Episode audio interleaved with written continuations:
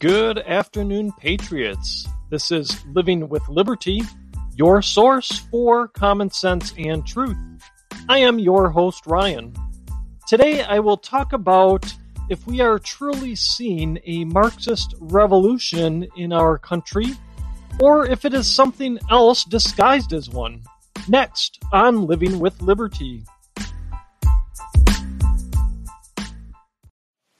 Are we seeing a Marxist revolution within our country right now, or is it something else?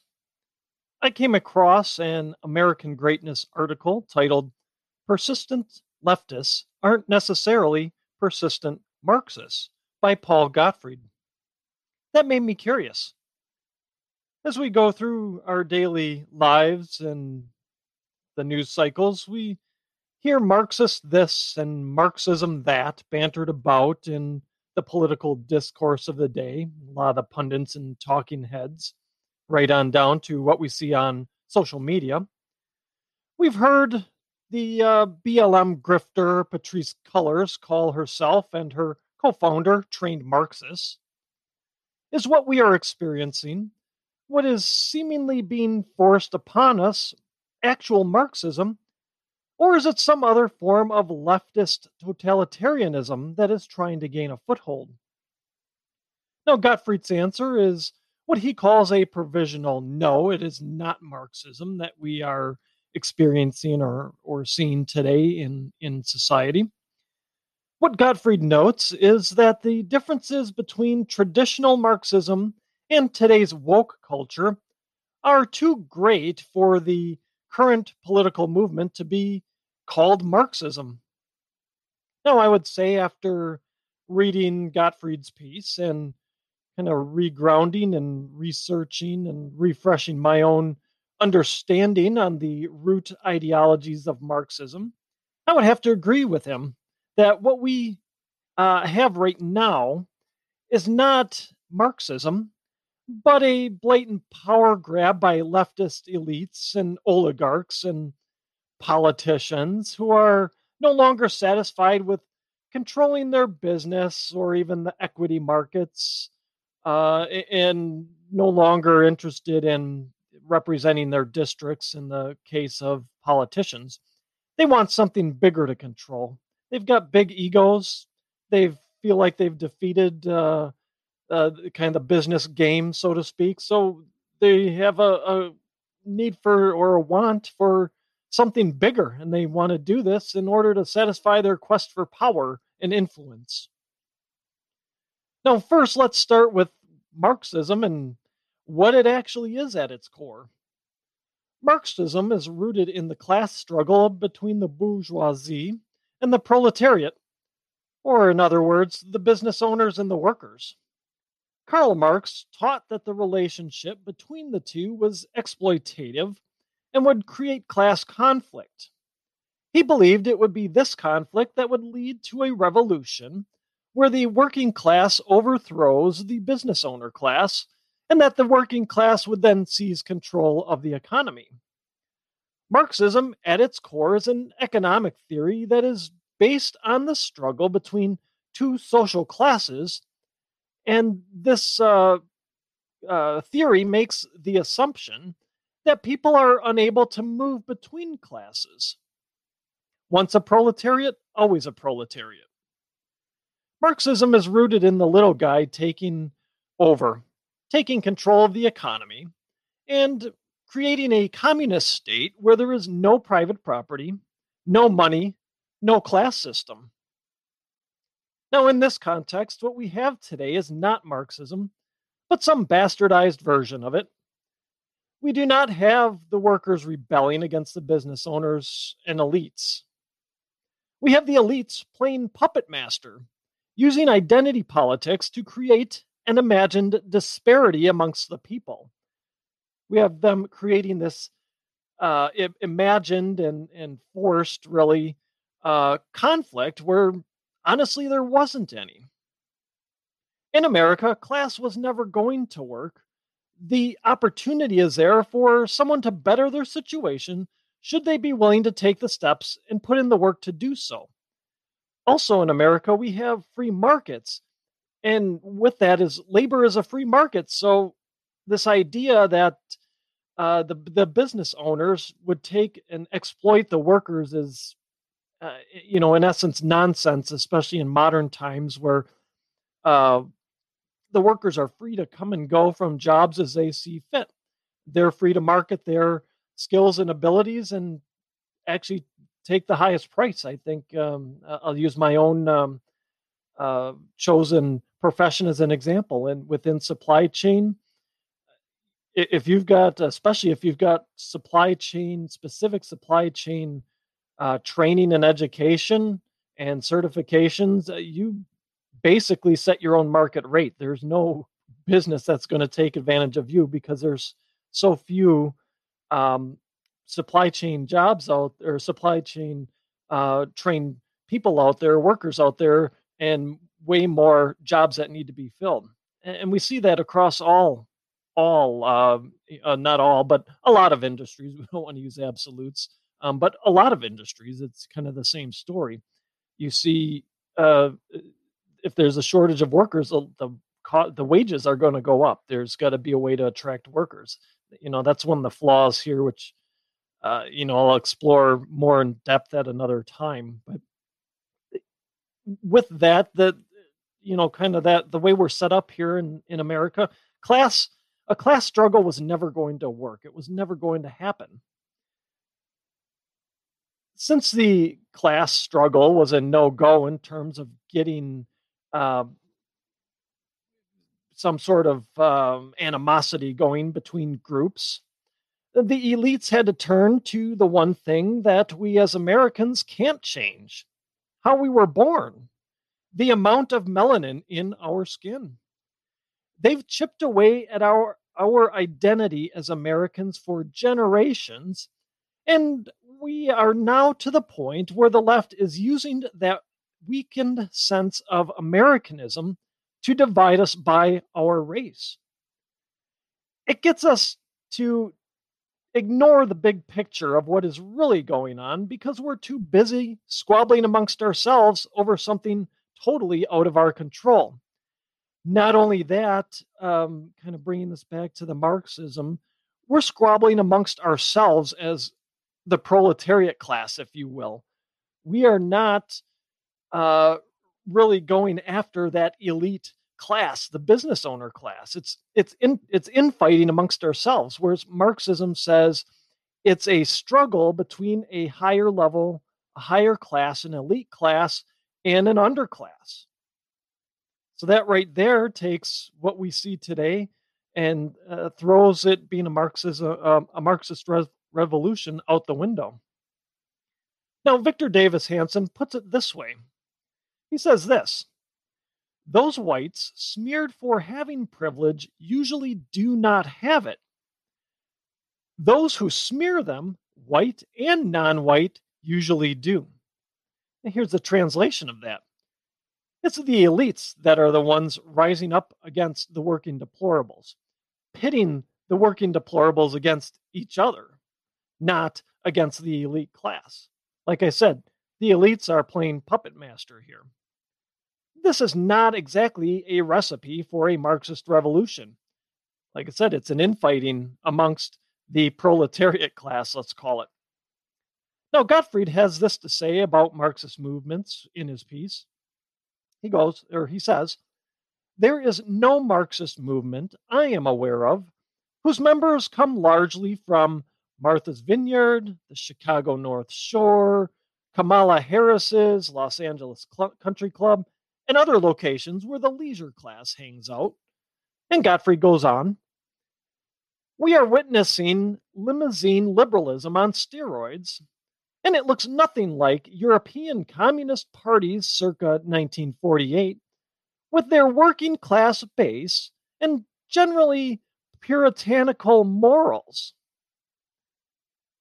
So, how many Marxist organizers of the past went on a spending spree, buying up expensive properties and vacation spots in bougie Los Angeles neighborhoods?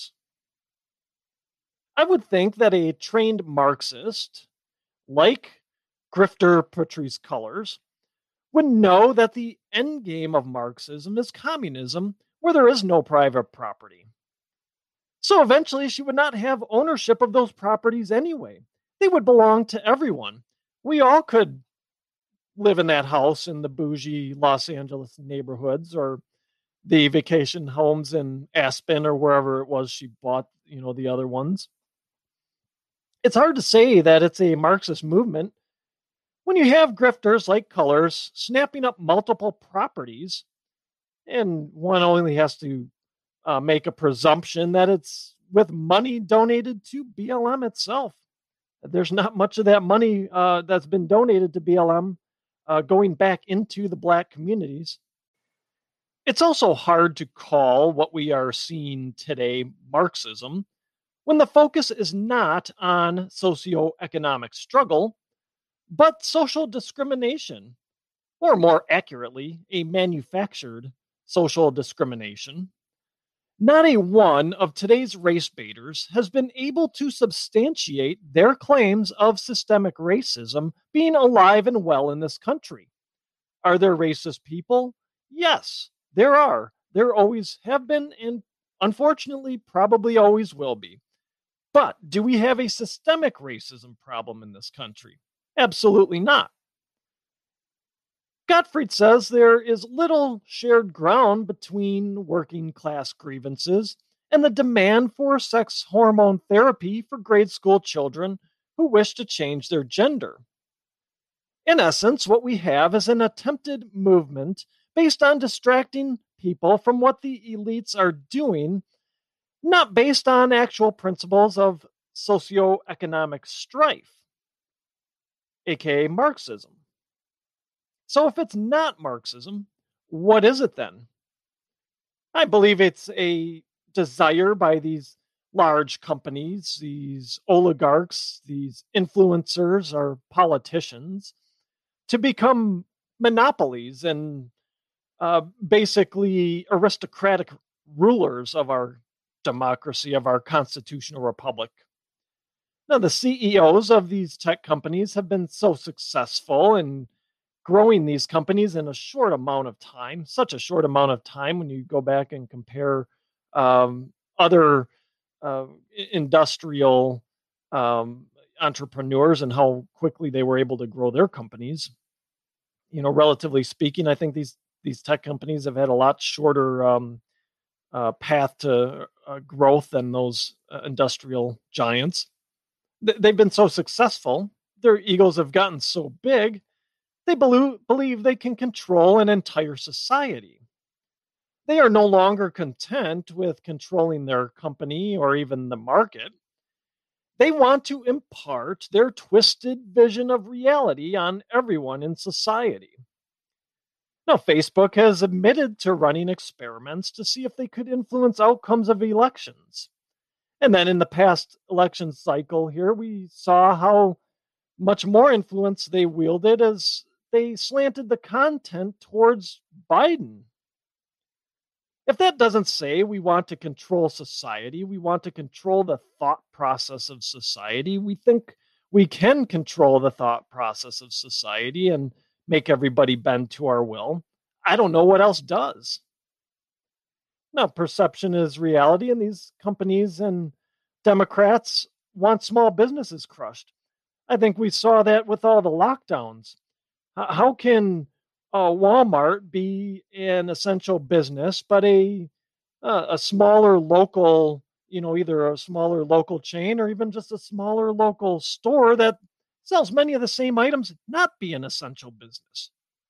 During that lockdown, we saw the government picking winners and losers because they want to control our economy. They want to control our society, and they want the influence, excuse me, influence of these big businesses in order to do so.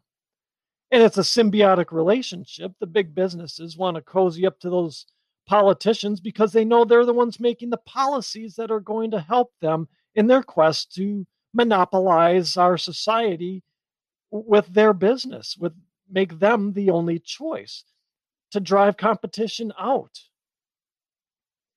The big companies want the small businesses out of the way, so they be- can be uh, become a total monopoly then.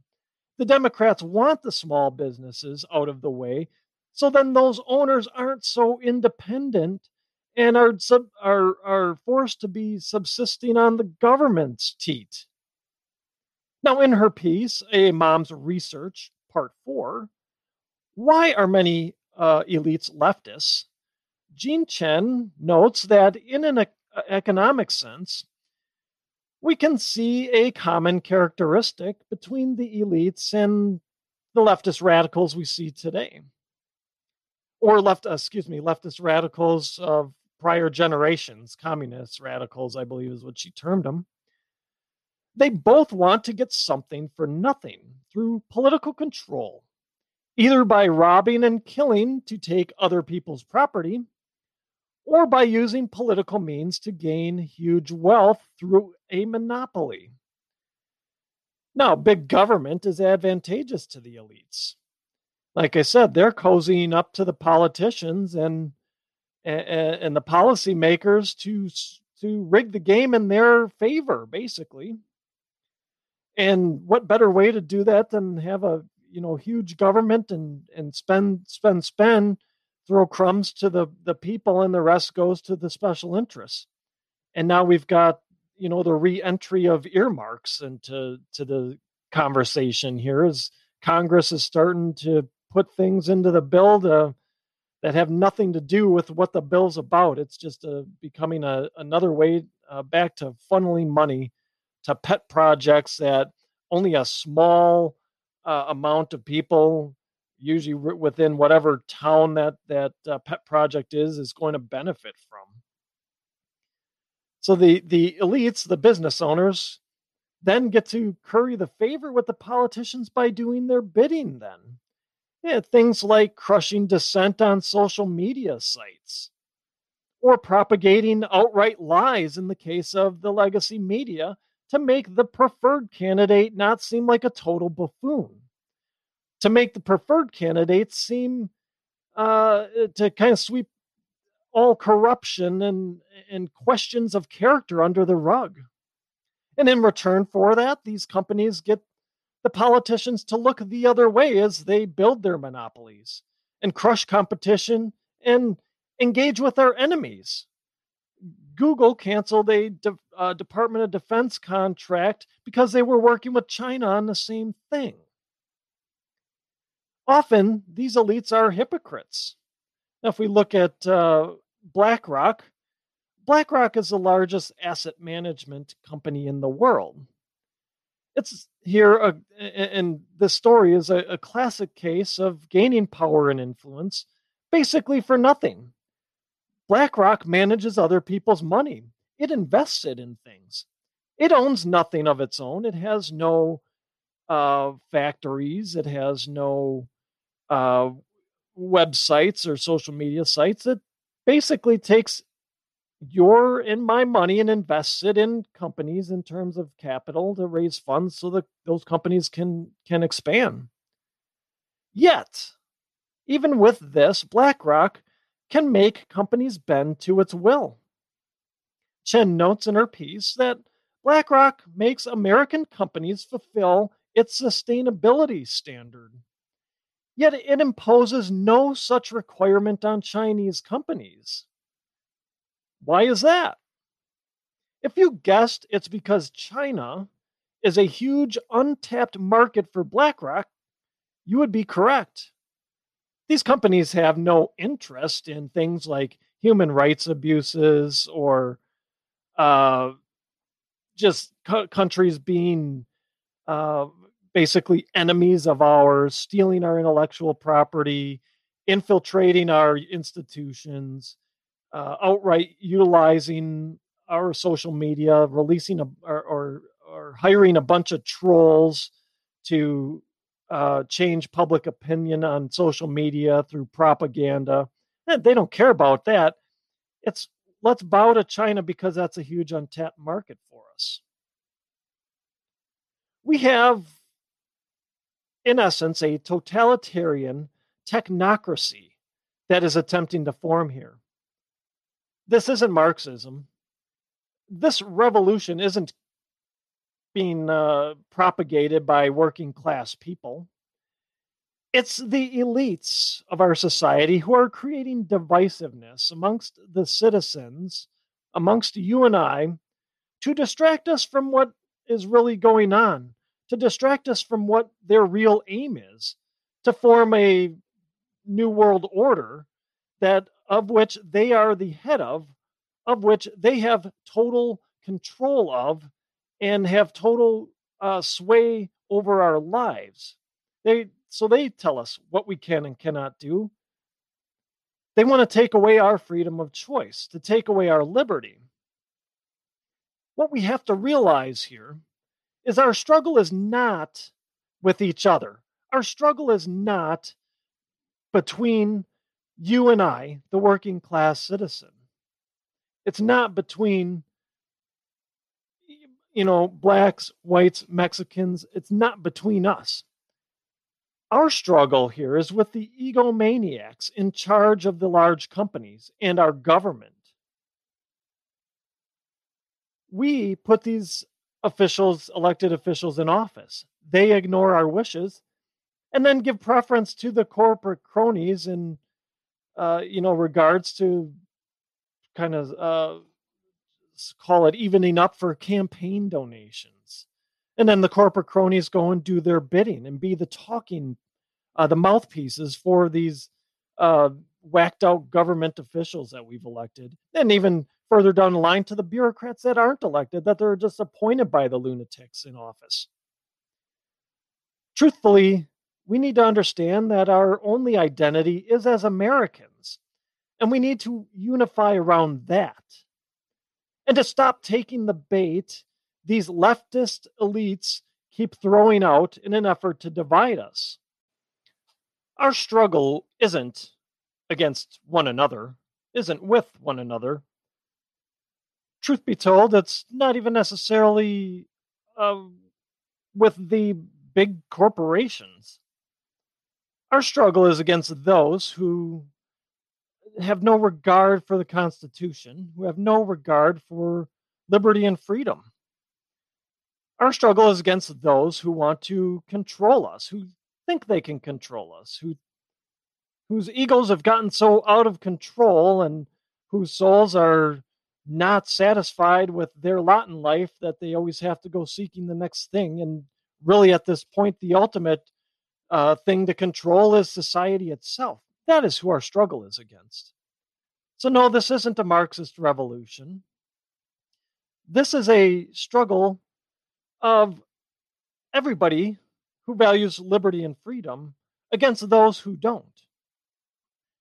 And we need to realize that if we don't step up, if we don't stop taking the bait uh, of these elites who keep throwing it out there to get us fighting amongst ourselves, and if we don't stop that and turn our attention to the real threat, the threat that it's these elitists who are think they're better than everybody else and realize that they are the ones that we should be uh, looking at and going after in the sense of of telling them, no, we are going to live as uh, free people just as God created us. We will end up as uh, basically subjugated to an elite elite uh, technocracy, a totalitarian technocracy. Friends, it's time for us to stand up. It's time to, for us to stop waiting on others to lead the way. We all can do a small part. The sum of, uh, the sum of a whole is made up by many, many little things. It all only takes everybody doing one little piece, just one little piece, and we can create Uh, a big win for ourselves. Friends, that's my show for today. I thank you for tuning in. I'd be so grateful if you checked out my website, living with liberty podcast dot com. There you'll find my original articles as well as other content and resources to help us along the way. I'd also be so grateful if you subscribe to my show, and if your listening platform allows, uh, leave a positive review. It helps us move up the charts and helps more people find the truth.